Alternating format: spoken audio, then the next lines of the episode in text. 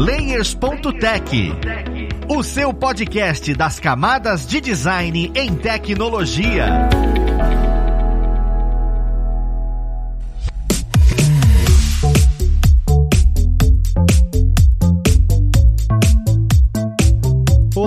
Ouvintes! Eu sou o Luiz Lima, designer e professor aqui na plataforma Lura, e vamos para mais um Layers.tech, o seu podcast das camadas de design em tecnologia. No papo de hoje, nós vamos entender um pouquinho melhor como é o fluxo de trabalho em uma produtora. Porque a gente sempre olha e fala, não, eu quero trabalhar em produtora, mas você nem sabe exatamente o que você vai fazer. A gente acha que às vezes é só editar, ou só pós-produzir, ou marketing entra, não entra. Como é que lida, né, com isso? Como é que é a equipe mesmo quando entrega um produto? Como é que é todo esse processo? Vamos lá para a conversa, conhecer quem vai ajudar a gente nesse papo. Nós temos como convidado hoje o Evandro, ele que é editor e roteirista e sócio da Gaveta Filmes. Olha que interessante. Seja bem-vindo, Evandro. Ah, muito obrigado. E incrivelmente não sou um parente seu, né? Porque eu também sou o Evandro Lima. Caraca, que interessante.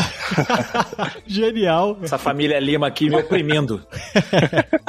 e vocês já escutaram a voz do nosso queridíssimo Anderson Gaveta, que eu vou falar CEO, porque é o nome bonito da Gaveta Filmes, e ele vai trazer a experiência de quem trabalhou na Sigus Fly. Olha que interessante. Seja bem-vindo, Gaveta. Olá, pessoas! Eu vim aqui para estragar mais uma vez, para contar a nossa experiência na base de muito suor e crescimento. Mas a Sigus Fly foi um aprendizado mágico. Eu uso até hoje os ensinamentos da Sigus Fly na minha própria empresa. A gente sempre cresce baseado nas dificuldades, né, cara? Todo mundo que trabalha em produtora ou estúdio fala sobre isso. É uma forma muito gentil de falar que você se ferrou.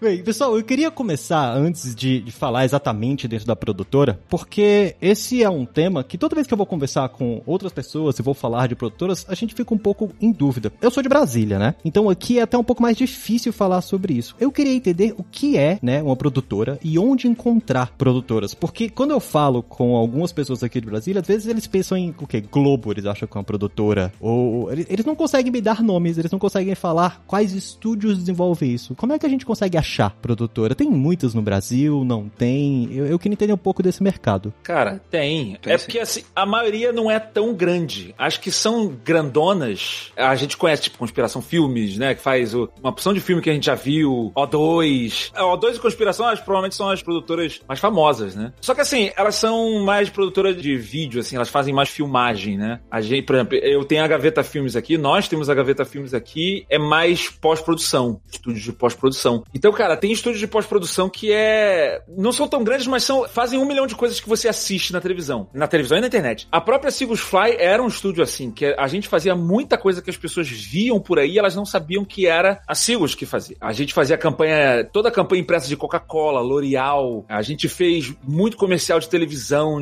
Intel, Chevrolet, muita coisa, muita coisa. Só que não aparecia tanto. Eu acho até que vale a pena falar sobre estúdios de produção, né? Tem produtor, estúdio de produção, tem uma diferençazinha, que a Sigus Fly, por exemplo, se encaixava nisso, porque normalmente quando o cliente qualquer vai fazer uma campanha, eles contratam uma agência de publicidade para fazer um anúncio. Tá, tá, tá, vamos fazer um anúncio. Aí a agência de publicidade. Aí a agência de publicidade bola, não, vamos fazer um bonequinho 3D, vai pular, vai dar um tapa na cara do cara, e vai ser demais, vai ser incrível, e vamos fazer a campanha impressa e web, bola tudo. Se é um negócio muito específico, tem uma animação, tem um não sei o que, tal, tal, tal, a agência de publicidade, ela até tem os diretores de arte lá, às vezes tem uma equipe de produção tão, ou não, mas é nada muito especializado, entendeu? E aí, quando eles precisam de uma animação 3D, alguma coisa, ou então de um corte de gente que está acostumada a fazer a edição para a internet, como a Gaveta Filmes, eles vão atrás dos estúdios de produção, entendeu? Então eles delegam isso. A gente era muito contratado lá pelas agências de publicidade, que era, cara, precisamos fazer um clipe para Volkswagen. E aí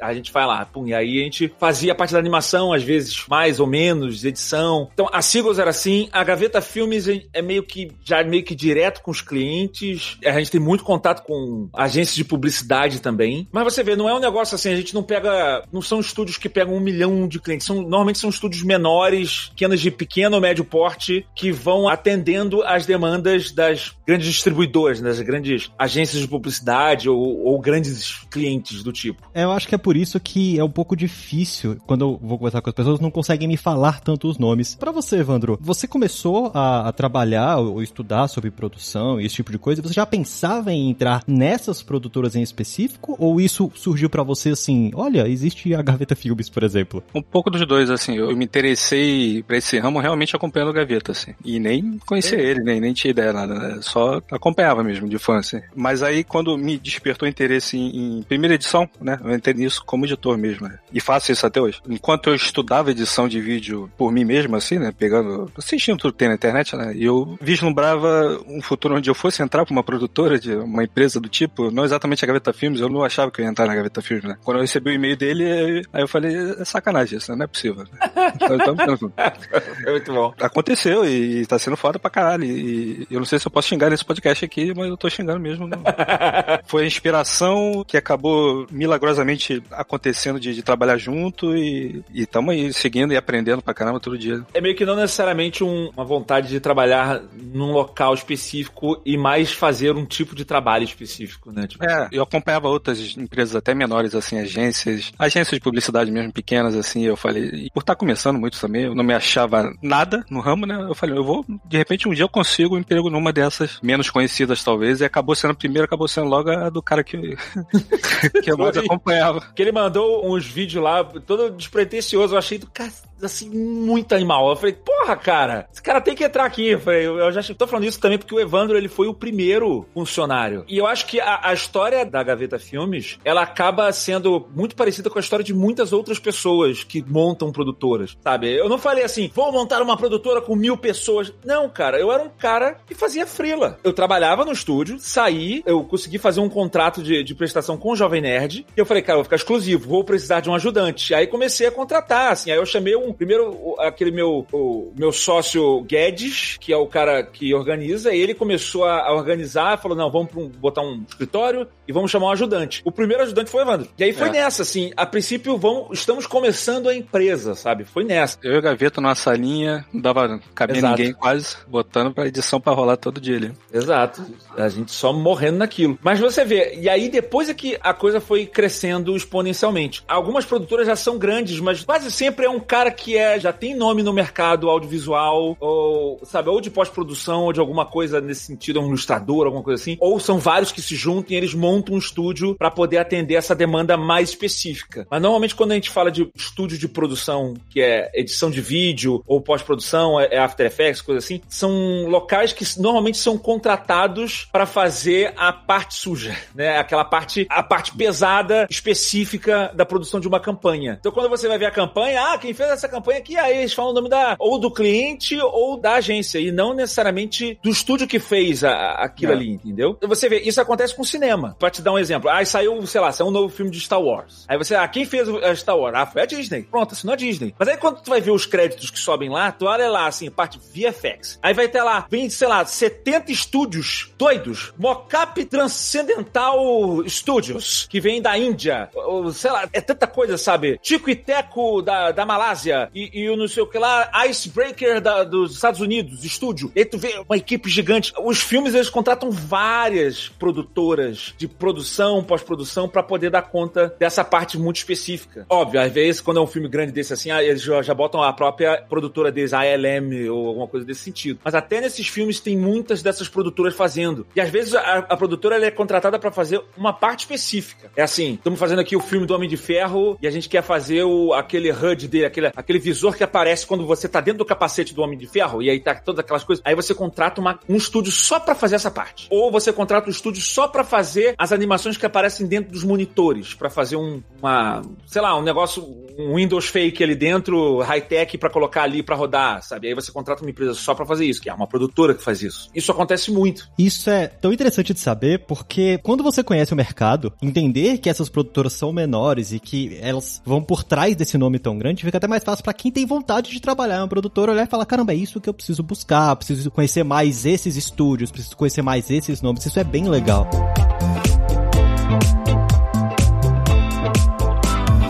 Aí a gente entra na questão do processo de desenvolvimento aí dentro, né? Você trabalhou na Sigusfy e o Evandro tá dentro da, da própria Gaveta Filmes. Como é que é essa ideia da criação? Como é que chega um produto para vocês? Porque na Gaveta Filmes é diferente. Vocês normalmente lidam direto com o cliente, então você já pega um briefing e sabe como trabalhar. Só que essas menores, quando você recebe um produto de algo maior, de, de uma empresa de marketing, alguma coisa do gênero, como é que é esse processo de criação, né? E eu queria saber, primeiro, pela Ciclos, né? A experiência que o Gaveta tem e, e, a experiência que o Evandro tem de estudo dele. Como é que é que recebe essas coisas de fora e como é que é esse processo? Quais equipes interagem com vocês? E depois, como é que funciona isso dentro da Gaveta Filmes, quando vocês lidam direto com o cliente? Nós somos uma empresa pequena, tá? Nós somos uma empresa grande, não.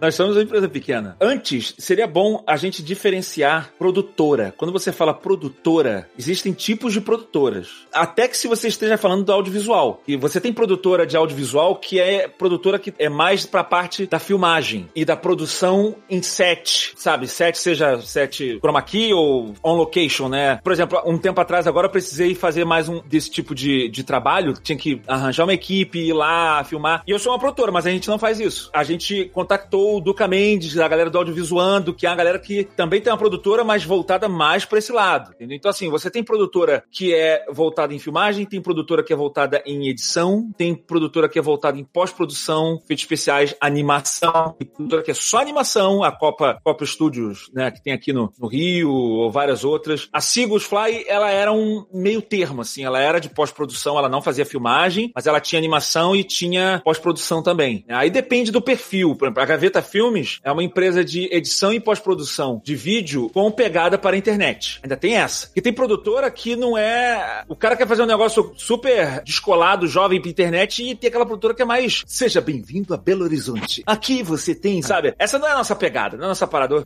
Talvez por isso que o Evandro de repente ficou assustado quando eu chamei ele pra cá, porque ele mandou o portfólio dele era só zoeira. Troço colando na cabeça dos outros. Né? E aí eu falei, não, é isso que a gente quer aqui. É diferente. Só para diferenciar quando a gente fala de produtoras, né? Produtoras, estúdios de produção, esse tipo de coisa. Eu vejo que, assim, a gente é com edição, pós-produção, mas principalmente o lado da. O que faz muita gente procurar a gaveta, eu, eu diria que é a criação mesmo, né? Tem clientes que a gente pega, inclusive, que a criação é majoritariamente nossa. Exato. A gente pega o material e a gente cria o tema do vídeo, as piadas do vídeo, enfim, toda coisa. E essa é uma diferença grande, por exemplo, até com a Sigus Fly. A Sigus Fly tinha criação lá. Às vezes sim, às vezes não. Muitas vezes vinha da o pedido do, do, do filme, do vídeo, seja lá o que for, ele vinha da agência. E a agência já vem com, com, a coisa fechada já, ó. Vai ser isso daqui, tem que ser essa animação, tem que ser essa coisa aqui, tem que acontecer isso. Às vezes a gente inventava alguma coisa em cima, o ilustrador fazia uma coisa, a gente inventava um negócio lá, mas era mais fechado. Um cliente ou outro que deixava a coisa mais em aberto. Eu lembro que uma, uma das vezes que na Sigos que a gente teve um briefing assim bem mais aberto e a gente pôde criar bastante foi quando a gente fez a campanha, o lançamento do pacote CS5 da Adobe. É, a gente fez a, é um filme que começa como se fosse um stop motion assim, e aí você, a câmera vai indo para trás e é como se você fosse vendo a evolução do cinema conforme vai a câmera vai afastando. Aí passa um carrinho, daqui a pouco vem um negócio, aí vem uma nave numa cordinha, daqui a pouco vira 3D, fica animal. Aí no final você tá num set. Esse daí foi meio que uma criação nossa em conjunto. A gente criou bastante, sabe? Foi bem legal. Ainda assim, a Seagulls era um estúdio que era, ele era procurado especificamente para uma execução de excelência, sabe? Quero 3D, não sei o que. Então, a gente acabou resolvendo o roteiro lá porque era o caminho melhor pra gente executar com excelência. Aquele filme específico. No caso da Gaveta Filmes, a gente é contratado para fazer a criação também, porque não é só a execução. A gente, na Gaveta Filmes, a gente tem a linguagem certa para fazer esses vídeos de internet, a gente estudou esse tipo de coisa, estudou basicamente, é, estudou, entenda, gastar várias horas navegando em YouTube e vendo isso tudo. Mas, cara, é, é, isso. O Evandro, ele é o nosso especialista de Chaves e Chapolin, cara, é, é estudo. ah, é. Anos e anos investidos, é, na hora do almoço, na infância, assistindo televisão, passando. Eu e Jovem Nerd, a gente chega a pontos assim, acontece um negócio, daqui a pouco vem o Evandro e manda um clipe do Chaves que tem tudo a ver. A gente fica, como, cara, como ele consegue achar tudo que é possível no Chaves e no Chapolin, sabe? Tudo, tudo que você pensar, ele vai conseguir achar um paralelo numa cena do Chaves e Chapolin. Eu acho isso engraçado, cara, porque eu sou professor, às vezes os alunos menosprezam as referências e quando eu falo, cara, é sério, estudo é, assiste coisa, assiste besteira, assim, você tem que assistir o, as séries, tem que assistir os negócios, porque isso influencia completamente na sua criação. Quando a gente cria, a gente pega referência. Eu pego muita influência de coisas que eu assisto, filmes, séries, vídeos de internet. Isso quando eu assisto e eu levo isso daqui para fazer a criação, ou então eu busco alguma coisa específica. Eu vou fazer um vídeo agora, a gente fez um vídeo agora sobre Dungeons and Dragons e cartas Magic. Eu fui a, atrás de referências desse sentido para ver coisas que tem a ver com quem tá no ramo, tem a ver com quem tá nesse meio, assiste esse tipo de conteúdo. A gente pega essa referência. Até quando tu vai fazer criação de design, eu, eu lembro que eu vou fazer algum, alguma arte aqui, às vezes eu pego outra referência, busco outras propagandas, postas de cinema, coisas para me influenciar, sabe? Para eu olhar aquilo ali, ah, legal, esse movimento aqui, essa coisa aqui, de repente eu faço um negócio pra esse lado. E com vídeo, cara, mesma coisa. O que é bom,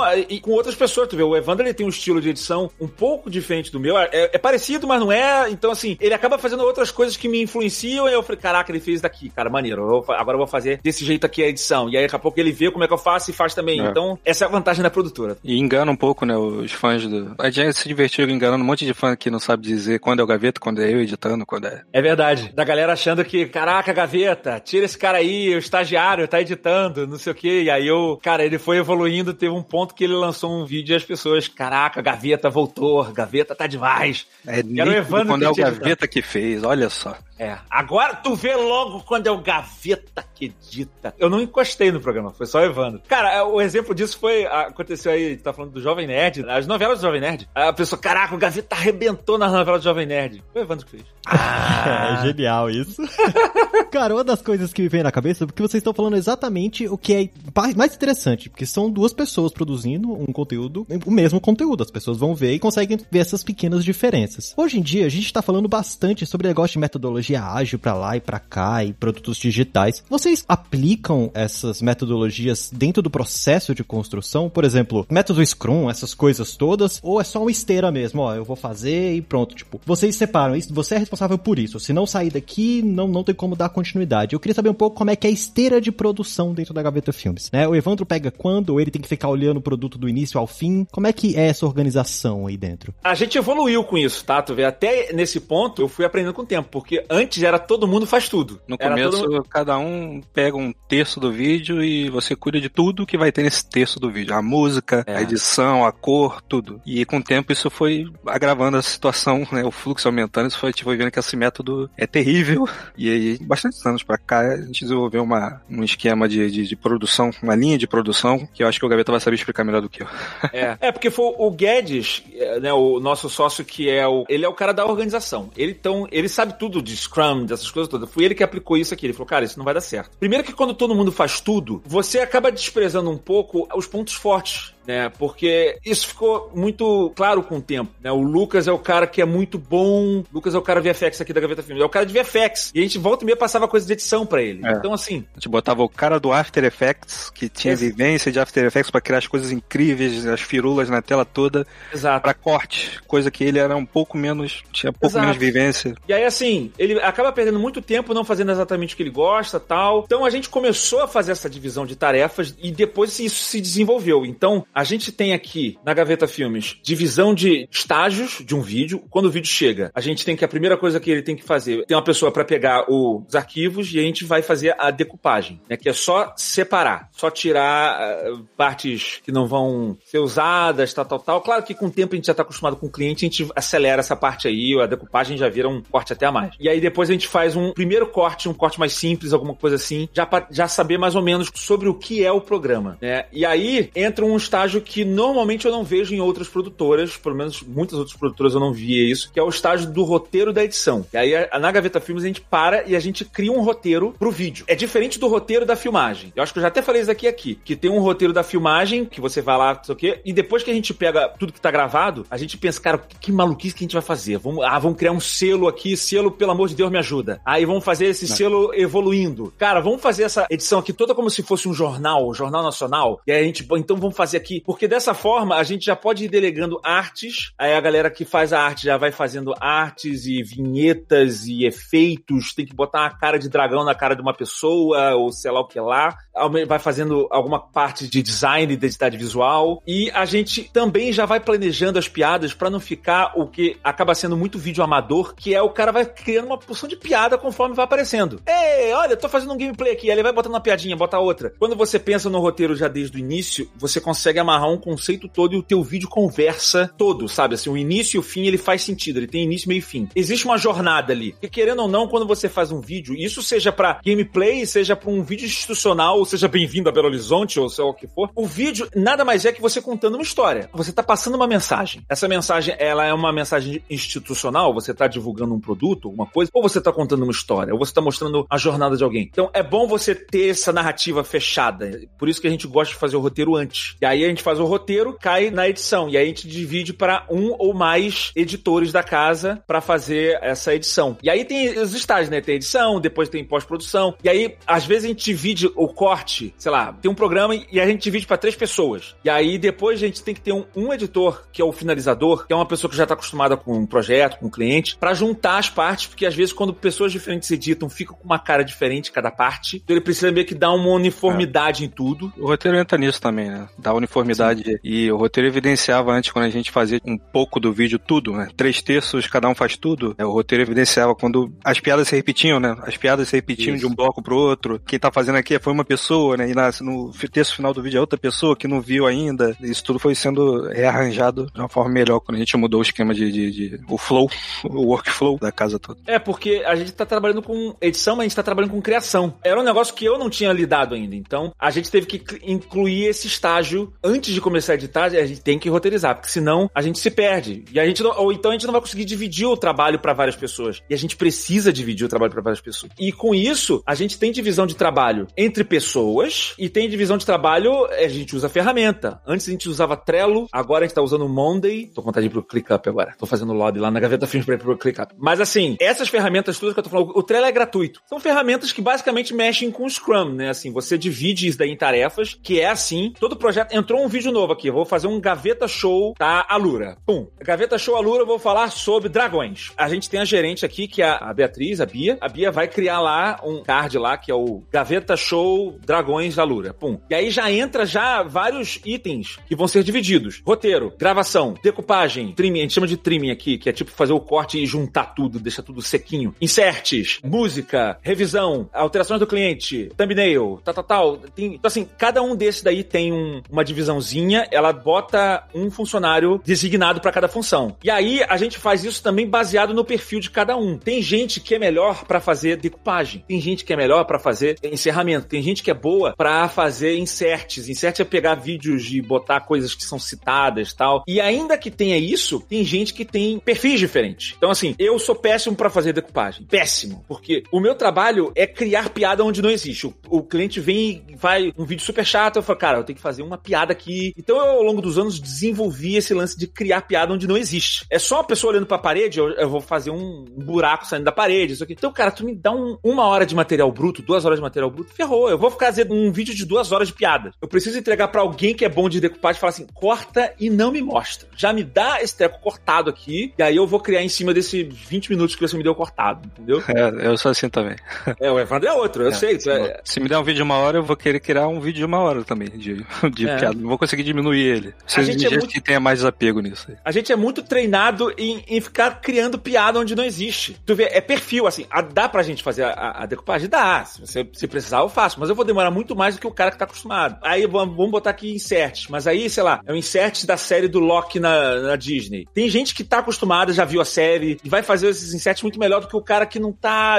Esse cara aqui é outra parada, é anime. Claro, se precisar, vai ter que fazer. É o Scrum, né? A gente vai dividindo as tarefas conforme quem tá disponível. E mas a gente é... troca informação entre a gente também, sempre. Né? Quem não sabe, quem sabe melhor sobre isso, mas o cara que já viu, ele vai saber fazer bem mais rápido. A não ser que seja parte de um treinamento da pessoa, assim, ah, a pessoa não tá tão acostumada a fazer essa parte aqui, mas a gente acha legal passar para ela para ela criar calo é. e aprender a fazer isso. Mas é muito bom saber que entender um pouco de metodologia ágil facilita para poder se comunicar, porque eu não imaginei que utilizassem, né? Eu só fico imaginando quando vocês falaram lá no começo, eu agora vou até assistir os primeiros vídeos de novo da Gaveta Filmes só para poder prestar atenção nessas questões que era feito um pedacinho por pedacinho por pessoas diferentes o vídeo inteiro e ver como é que eu vejo a diferença de hoje em dia. Vai ser genial. Mesmo antes, quando a gente não tinha esse lance, assim, dividia para três pessoas e era cada um por si, ainda assim eu juntava tudo no final. No início era muito eu só, eu juntava e eu dava uma cara. Eu revisava todos os outros blocos. Aí depois o Evandro começou a revisar todos os blocos. Vai escalando, né? Vai escalando, vai precisando ter essa organização.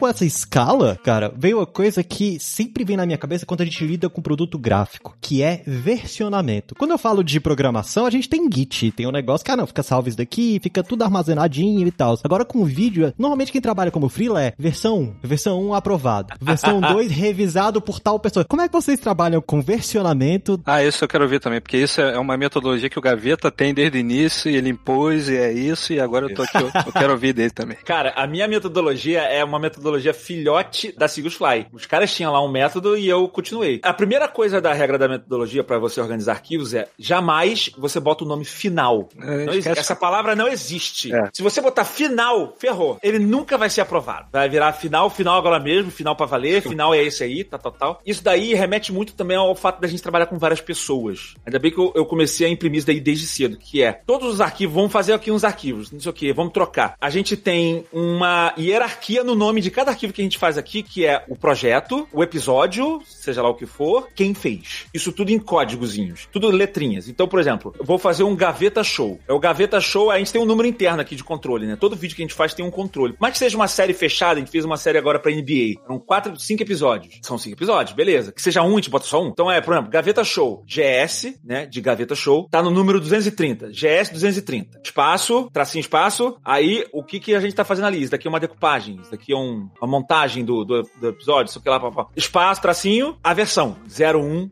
02, 03, eu reclamo. Se eu ver algum arquivo aqui na rede da Gaveta Filmes e não tem um 0102, eu já reclamo logo. Gente, que isso aqui? Tela em branco, tá lá, pôster para botar. E aí, ponto PSD. Caraca, eu já fico nervoso. Eu fico, por que, que isso daqui tá aqui? Tudo, assim, eu, eu sou tão acostumado a botar 01 nas coisas. Tudo. Minha filha se chama Juliana Antunes 01. eu boto tudo, cara. É, aí tu fala assim, o Bernardo então é 02? Não, ele é 01. Ele é a primeira, ele é a versão de um outro produto. É, um outro produto. O Bernardo Antunes de Almeida 01. Mas assim, por que, que eu falo isso? Eu sempre pensei nisso que era o melhor? Não, a gente tem experiências de dor para contar isso. Porque eu lembro uma vez que eu tava fazendo um arquivo e eu tava só no arquivo só. Zero, mas tô só nesse, daqui é um PSD, já tava com 600 mega, mas falei, beleza, vambora, mil coisas, mil detalhes, tá tranquilo. Eu tenho ele salvo aqui, qualquer coisa se der um problema, ele tá aqui tranquilo. Aí eu tô apertando, aí eu vou, vou salvar um PSD pesadaço. Ele nem virou PSD, virou PSB aqui, é aquele arquivo que é large é. Photoshop, virou PSB. Eu falei, beleza, tá tranquilo. Ctrl S Aí aquele arquivo pesado, ele demora para salvar um pouco, né? Ele vai salvando, salvando. Essa que ele tá salvando, você ouve assim, isso foi a luz faltando, assim. Faltou luz, voltou. Mas foi só uma piscada, assim. Ligou o computador. Se você botasse o ouvido no computador, você ouviria assim. Era minha alma saindo, assim. Nossa, cara, isso é o terror. Porque aí você abre, aí você vai lá que aquele teu arquivo de que tava com quase 700 megas, ele tá com 12. Por que, que ele está com 12 megas? Tá com 12 megas. Corrompeu. Você salvou e no meio do salvamento, faltou luz. Acabou, acabou. E aí, assim, claro, você pode ter backup. Ah, mas aí, gaveta, você puxa do backup. Mas aí o backup, ele pode. Você não faz backup a cada segundo segundo. Quer dizer, agora com a nuvem tá ficando mais comum isso daí. Mas mesmo assim, sabe, pode dar um problema. E você pode corromper. Então, assim, para você não ter esse problema, você cria versões. 01. Vou fazer uma alteração significativa aqui. Sei lá o que lá, 02. Na verdade, eu crio versão a cada dia que eu. Por dia eu crio pelo menos umas duas versões. De cada coisa que eu faço. Então eu tô, tô trabalhando aqui num projeto de edição de vídeo. Daqui a pouco eu crio uma versão nova. Ah, mas o programa, sei lá, Adobe, essa coisa, tem autosave. Vai confiar no autosave? Eu não. Tem uma vez que eu fiquei aqui confiando no autosave, corrompeu o arquivo. falei, ah, beleza, vou pegar do autosave. Último salvamento, nove horas atrás. Por quê? Não sei por quê. De vez em quando acontece, ele para de fazer autosave. E aí você perdeu as últimas nove horas de trabalho. Se eu faço uma versão a cada de tempos em tempos, eu só. A última vez que aconteceu um arquivo meu corrompeu, eu salvei era uma hora atrás, né? Uma hora atrás. Então eu perdi, sei lá, 50 minutos de trabalho. Entendeu? Não perdeu muito. Ou então acontece o, aquele lance que é você vai trabalhar com um elemento mágico chamado cliente. E aí o cliente vai falar: Não gostei, prefiro como é que tava antes. Ih, mas você não salvou a versão. Você já fez mil coisas por cima. Perdeu. Agora, se a cada mudança significativa você cria uma versão, você tá salvo, entendeu? Então, assim, e a última coisa é, depois que você bota o número de versão, a gente bota as nossas três iniciais aqui. Quem mexeu no arquivo, né? Que é, por exemplo, eu mexi no arquivo, e aí eu vou salvar 01. Abriu um arquivo teu, Luiz fez um arquivo aí, 01, tá? A Lura 01. Eu vou abrir e eu vou alterar alguma coisa, já tem que mudar. Eu mudei alguma coisa no arquivo? Mudei. A Lura 02, o gaveta que mexeu. O que que eu falo pra gente botar a pessoa que botou? Que é pra saber quem eu vou dar esporro. Não, sacanagem. É pra, é pra gente saber, entender da onde veio Cara, isso já salvou a gente em tantas vezes. O problema de trabalhar com várias pessoas. Cara, quem mexeu nesse aqui? Quem foi a última pessoa que mexeu nesse arquivo? Aí tá lá, foi o Pedro. Ih, eu le... o Pedro tá com um problema de codec lá no, no computador dele, cara. É por isso que tá dando esse erro aqui no arquivo. Pede para ele salvar com um formato. Cara, isso já salvou mil coisas. Ou então, sei lá, o Evandro mexeu, tem um chinês saindo no meio do, do chão aqui. Por quê? Não sei, tem um chinês saindo no meio do chão. Aí quem mexeu lá? Eva, que é Evandro. Eu falei, caraca, Evandro, por que, que tem um chinês saindo no meio do chão? Ele, não, cara, eu conversei aqui com, com o Jovem Nerd, conversei aqui com, com a galera da NBA. Eles pediram pra isso aqui porque o Yao Ming vai aparecer enterrando aqui. Eu falei, ah! A gente sabe disso porque tá o nome dele lá e eu posso consultar a última pessoa que mexeu no arquivo. Isso tudo no nomezinho do arquivo ali, comprimido ali. Mas são pequenas técnicas que ajudam o workflow geral da empresa. É, assim, eu tô te falando só a regra da nomenclatura dos arquivos. A gente tem regra para várias coisas aqui dentro. Hierarquia de como o projeto chega, né? Ah, cara, não vai fazendo já efeito de um projeto que não tem roteiro, senão tu vai fazer à toa. Tem que passar pela decupagem, tem que mandar para aprovação antes, um spot quando tem algum anúncio no programa antes de da gente colocar música, porque se você colocar música antes, você perde a métrica da música, o programa fica maior ou menor e aí você vai ter que fazer de novo. É perder tempo à toa, sabe? Esse é um dos vários processos que a gente tem aqui. Cara, é muito interessante ver você falando isso, porque isso você descreveu literalmente o Git. Só que o Git, ele lida com arquivos de texto, né? Então é muito mais fácil você ter esses versionamentos. Imagine você tentar colocar no servidor os arquivos do tamanho que vocês trabalham. Então, a organização que vocês trabalham, visualmente falando, realmente facilita muita coisa. Mas mesmo com isso, já deve ter acontecido de ir algum tipo de material errado pro ar. Eu e Evandro encolhendo. Hide your pain. Já, já aconteceu, já aconteceu. Ai, meu Deus. Eu que mexo com, já mexi com programação e tudo, um chefe meu, ele enviou um arquivo e no texto do site tava lá no final, cliente chato do cara. ele esqueceu de apagar porque ele colocou de sacanagem. E como é que vocês lidam com... É um, é um projeto de vídeo, é uma coisa mais densa. Como é que vocês lidam quando algo sai e você fala, ei, caraca, não era pra aquilo ter ido? A gente botou escrito na tela, cliente chato. Não, sacanagem. Isso aí nunca aconteceu com a gente, não.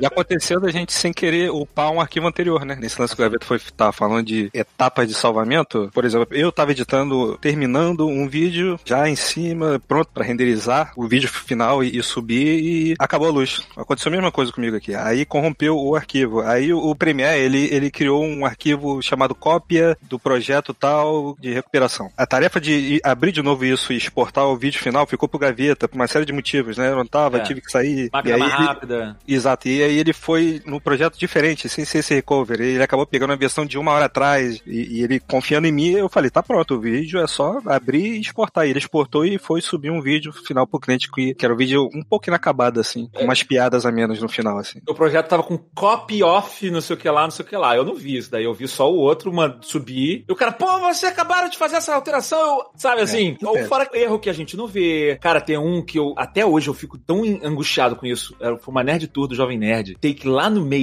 que eu, deu erro de estabilização. E aí, quando dá o erro de estabilização do, do Premiere, ele bota uma faixa vermelha grotesca. Não renderizada essa parte, sabe? Tipo, ele não ajuda também, cara. E aí, cara, toda hora que eu olho isso, eu. Ai, tá no ar, cara. Acontece com os melhores, né? Esse dia eu tava vendo um documentário Netflix e no meio da cena apareceu um mid offline. É, mid offline, foi isso. Já aconteceu também comigo já de subir uma parte mid offline, uma parte de um, sei lá, eu botei um After Effects dentro do Premiere, então é um efeito que puxa, e aí é um boneco. E aí, de repente, quando o boneco tá ali andando, tu vê que, sei lá, a perna dele tá mid offline. Só a perna. Tu, ah, maldito! Eu não, é. sabe? É por isso que tem que ter a revisão, mas às vezes até pela revisão você passa, até porque a gente que tá editando muito, o olho começa a ficar cansado, cara. Então, começa a passar algumas coisas. Às vezes é bom outra pessoa olhar e ela cata, sabe, erros que a gente não é. viu. Gente, nossa, pra quem tá vendo pela primeira vez é muito óbvio, mas pra gente que já tá vendo é. ali mil vezes, a gente já passa o olho direto, a gente nem vê. Acontece. O que a gente faz é essa, assim, quando é outro cliente ou aqui dentro, a gente faz uma revisão a gente assiste, até o, o, próprio vídeo do meu do Gaveta Show, eu antes de postar, eu até subo no canal e eu fico assistindo ali antes. Deixa eu ver. Às vezes acontece um erro de render, acontece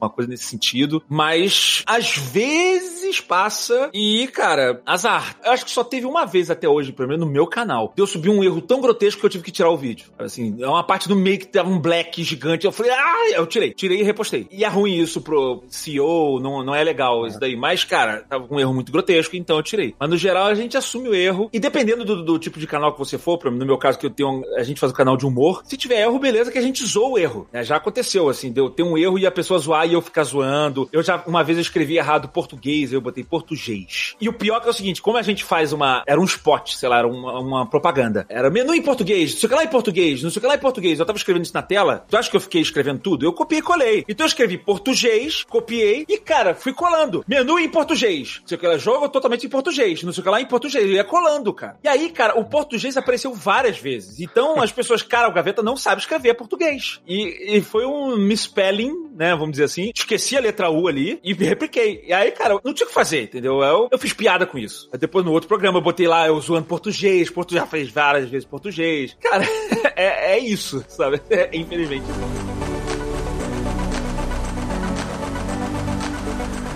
É engraçado que isso faz parte desse tipo de produto. Eu sempre tô fazendo analogia, principalmente com outros universos e outros mercados, porque é legal ver como o vídeo é um produto denso e como é que funciona esse negócio de ir e vir, como é que funciona essa organização, é muito importante de conhecer. Por isso que dentro de uma produtora, às vezes é aquela correria, porque não é tão simples de você alterar essas coisinhas, né? Esse negócio de criação, de, de ir e vir e tal, eu acho que, pelo menos pra uma produtora como a Gaveta Filmes, ela acaba funcionando quando você dá um pouco mais de liberdade pra gente, ou bastante liberdade pra gente, porque esse trabalho de edição que a gente faz, que o Evandro faz, eu faço, é muita criação e é muito autoral, de certo modo. Então, assim, se você me dá uma piada totalmente engessada pra gente fazer, a gente vai fazer, mas, cara, vai ficar muito mais engraçado se a gente puder dar o nosso tom. É. Assim, com um cara de stand-up, um cara de comédia, se ele puder contar a piada do jeito dele, do, a piada dele, é. vai ser melhor. Alguns clientes não entendem, inclusive, isso às vezes. A gente faz uma piada num vídeo e ele gosta tanto, funcionou tanto, que aí no outro vídeo seguinte ele quer de novo, gente, faz isso aí, igual vocês fizeram da outra vez. E a gente olhando a cena, a gente, hum, não vai funcionar tão bem. Deixa a gente tentar criar uma outra coisa aqui para esses. Não, tem que fazer igual do outro, porque o outro deu certo, o outro foi, foi muito bom. E... Isso quando não é da pessoa, sabe assim? Às vezes tem coisa que. Com o Evandro eu aprendi muito isso. Tinha coisa que eu faço de piada e aí eu ficava botando para ele fazer a piada do jeito que eu fazia. E às vezes não ficava tão bom porque eu tava tentando fazer com que ele emulasse exatamente as coisas que eu faço. E aí ele começou é. a fazer as piadas dele, que eram muito engraçadas. Eu falei, caraca, isso é irado. E eu não faria assim, e ainda bem, porque ficou engraçado assim, desse jeito que ele fez, sabe? Então. Eu, eu aprendi isso também anos depois. Foi entrando gente mais nova e eu tinha que é. passar o feedback todo e todo o esquema e, e eu falava, né, ó, vamos fazer assim, vamos fazer assim e, e as pessoas,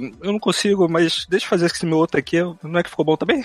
é isso aí, isso, valeu. E isso eu tô falando de piada, assim, isso abrange qualquer área da arte, né, então assim, às vezes você tá no estúdio de produção e ilustração, você quer que a pessoa faça a ilustração de um jeito, de repente o cara tem um traço diferente, mas às vezes o traço é diferente e é legal também. Às vezes o cara tem um, uma pegada emotiva diferente e vai fazer e é legal também. Você tem que só certificar que aquilo ali esteja, né, de boa qualidade e tal. Então, era o que eu ia fazendo com eles. Com o Evandro eu fui aprendendo muito isso, assim, cara, eu não tem que fazer ele fazer exatamente igual a mim. Vai contar do jeito dele, mas mantendo a qualidade e ainda assim dentro desse universo, dessa linguagem que a gente faz. Então, foi achar esse caminho que a gente foi fazendo ao longo do tempo. Com ele, depois com outros funcionários que foram entrando aqui. Desapegar é difícil, né? Desapegar de um estilo é, muito do seu jeito e... Mas aí quando começa, você... E o cliente tá gostando do que os novos editores fizeram, é Aí você tá. entende, né, que valeu também, tá valendo. É, é e eu tô falando isso pra servir como exemplo para alguém que tá pensando aí trabalhar em produtora e quer trabalhar assim, ah, não, eu tenho que editar exatamente como os caras querem. Às vezes não, cara. É legal você ter uma coisa única. Depende do que, que a produtora tá procurando. Não existe uma forma certa, tipo, toda produtora quer isso ou isso. Cara, cada produtora quer uma coisa diferente, tu vê. A nossa tem essa demanda, tem outros que tem outras completamente diferentes. Eu, quando eu entrei na Sigos Fly, o pessoal falou para mim, cara, é, é, você basicamente foi contratado porque você é maluco. Porque, porque tinham outros caras que faziam edição de vídeo. Só que, na verdade, eu fui contratado como web, né? E designer, né? Eu ia ser como. Eu fui contratado como designer. Rádio, rádio soltando da mão, não sei o que lá. Eu falei, cara, você faz o que as outras pessoas fazem ali, mas você tinha esse diferencial. Você tinha uma parte muito doida que a gente achou que ia somar aqui, ia fazer um negócio legal aqui. Aí eu falei, pô. E aí, sabe, isso foi um diferencial meu. Então, às vezes, você, às vezes, fica preocupado em, em entrar no esquema e tem que aprender tudo que os caras fazem. Às vezes, o, o teu diferencial é, é, o que vai fazer você entrar numa produtora, trabalhar com, com uma galera dessa o, o que é criado em uma produtora é, é realmente uma coisa mais viva, né? Não é simplesmente aquela escala que você vai só recriando, recriando. Isso é bem legal de perceber, cara. Depende. Depende. Tem umas que já são mais. Mais engessadas. Mas mesmo assim, ela tem o tom dela, não é? E, e você, aos poucos, acaba olhando e falando: tudo bem, conversa com o tom que eu quero passar. Às vezes tem isso. Senão você tenta acabar migrando para uma outra produtora que converse melhor com o seu tom de arte. Isso acontece dentro desse segmento do design em geral. É, até dentro da própria empresa. Eu trabalhei na Globosat antes da Segunda, eu trabalhei na Globosat. E dentro da Globosat tinham setores e setores. Tinha setores que era super tranquilo, a gente criava mais livre, e outros eram extremamente setorizados. Tem que ter esse cara para apertar o parafuso, tem que ter esse cara para fazer a, a máscara, tem que ter esse cara para fazer isso aqui. E, e, era tudo certinho, regrado, e não podia sair da, do, sabe, do plano. Isso dentro uma, da mesma empresa. Eu, assim, eram canais diferentes dentro da, da Globosat. Então, no GNT era de um jeito, do Multishow era outro. Então, depende, eh, sabe? Então, tu vê, você pode achar que o próprio estúdio de, de televisão também é uma produtora, é uma produtora ali dentro, ele tem uma produtora interna. São muitas demandas, muitas coisas que você pode tentar trabalhar. Estúdio de game, enfim, tem muita opção. Sim, com certeza, cara. O interessante é, para quem tá querendo, uma das coisas mais importantes, que é o nome bonitinho também, é o que a gente chama de benchmarking. Pesquisa o mercado. Às vezes você encontra uma coisa que mais te interessa e você consegue ver que o jeito que ele conversa, o jeito que ele trabalha, conversa com a maneira como você desenvolve. Foi exatamente como o Evandro achou que o Gaveta Filmes era uma coisa muito grande, mas não, é exatamente a maneira como ele conversa. Exatamente, eu ia falar isso. Né? O meu perfil era o perfil que ele precisava e calhou, é. calhou de eu entrar.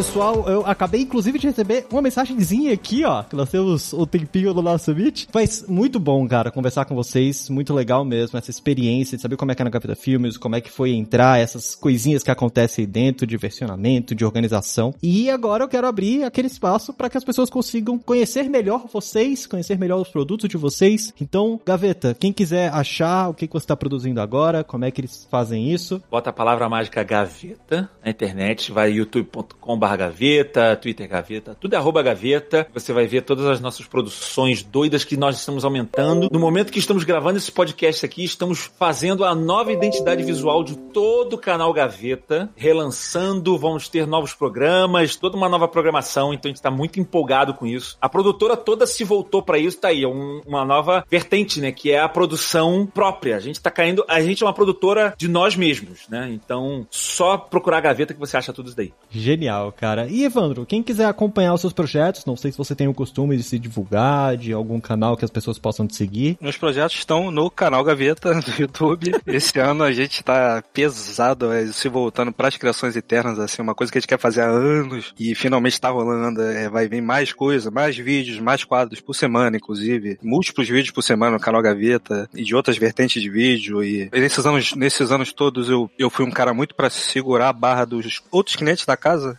nos, recentemente agora eu tô me voltando para as coisas internas e vamos é. explodir esse canal de conteúdo. Criando, Mas eu tô criando. nas redes sociais como arroba Drovani Underline. Todas as redes. Drovani Underline. Perfeito, cara. Pessoal, ficamos por aqui. Eu agradeço muito a presença de vocês dois que passaram um pouco do conhecimento de vocês. Agradeço a presença de você ouvinte que está com a gente aqui até agora. Lembrando só para você fazer aquela avaliação, daquelas cinco estrelas no seu agregador favorito. Ajuda bastante a difundir o conteúdo. Vamos ficando por aqui e até o próximo Layers.tech. Um abraço abraço, fui!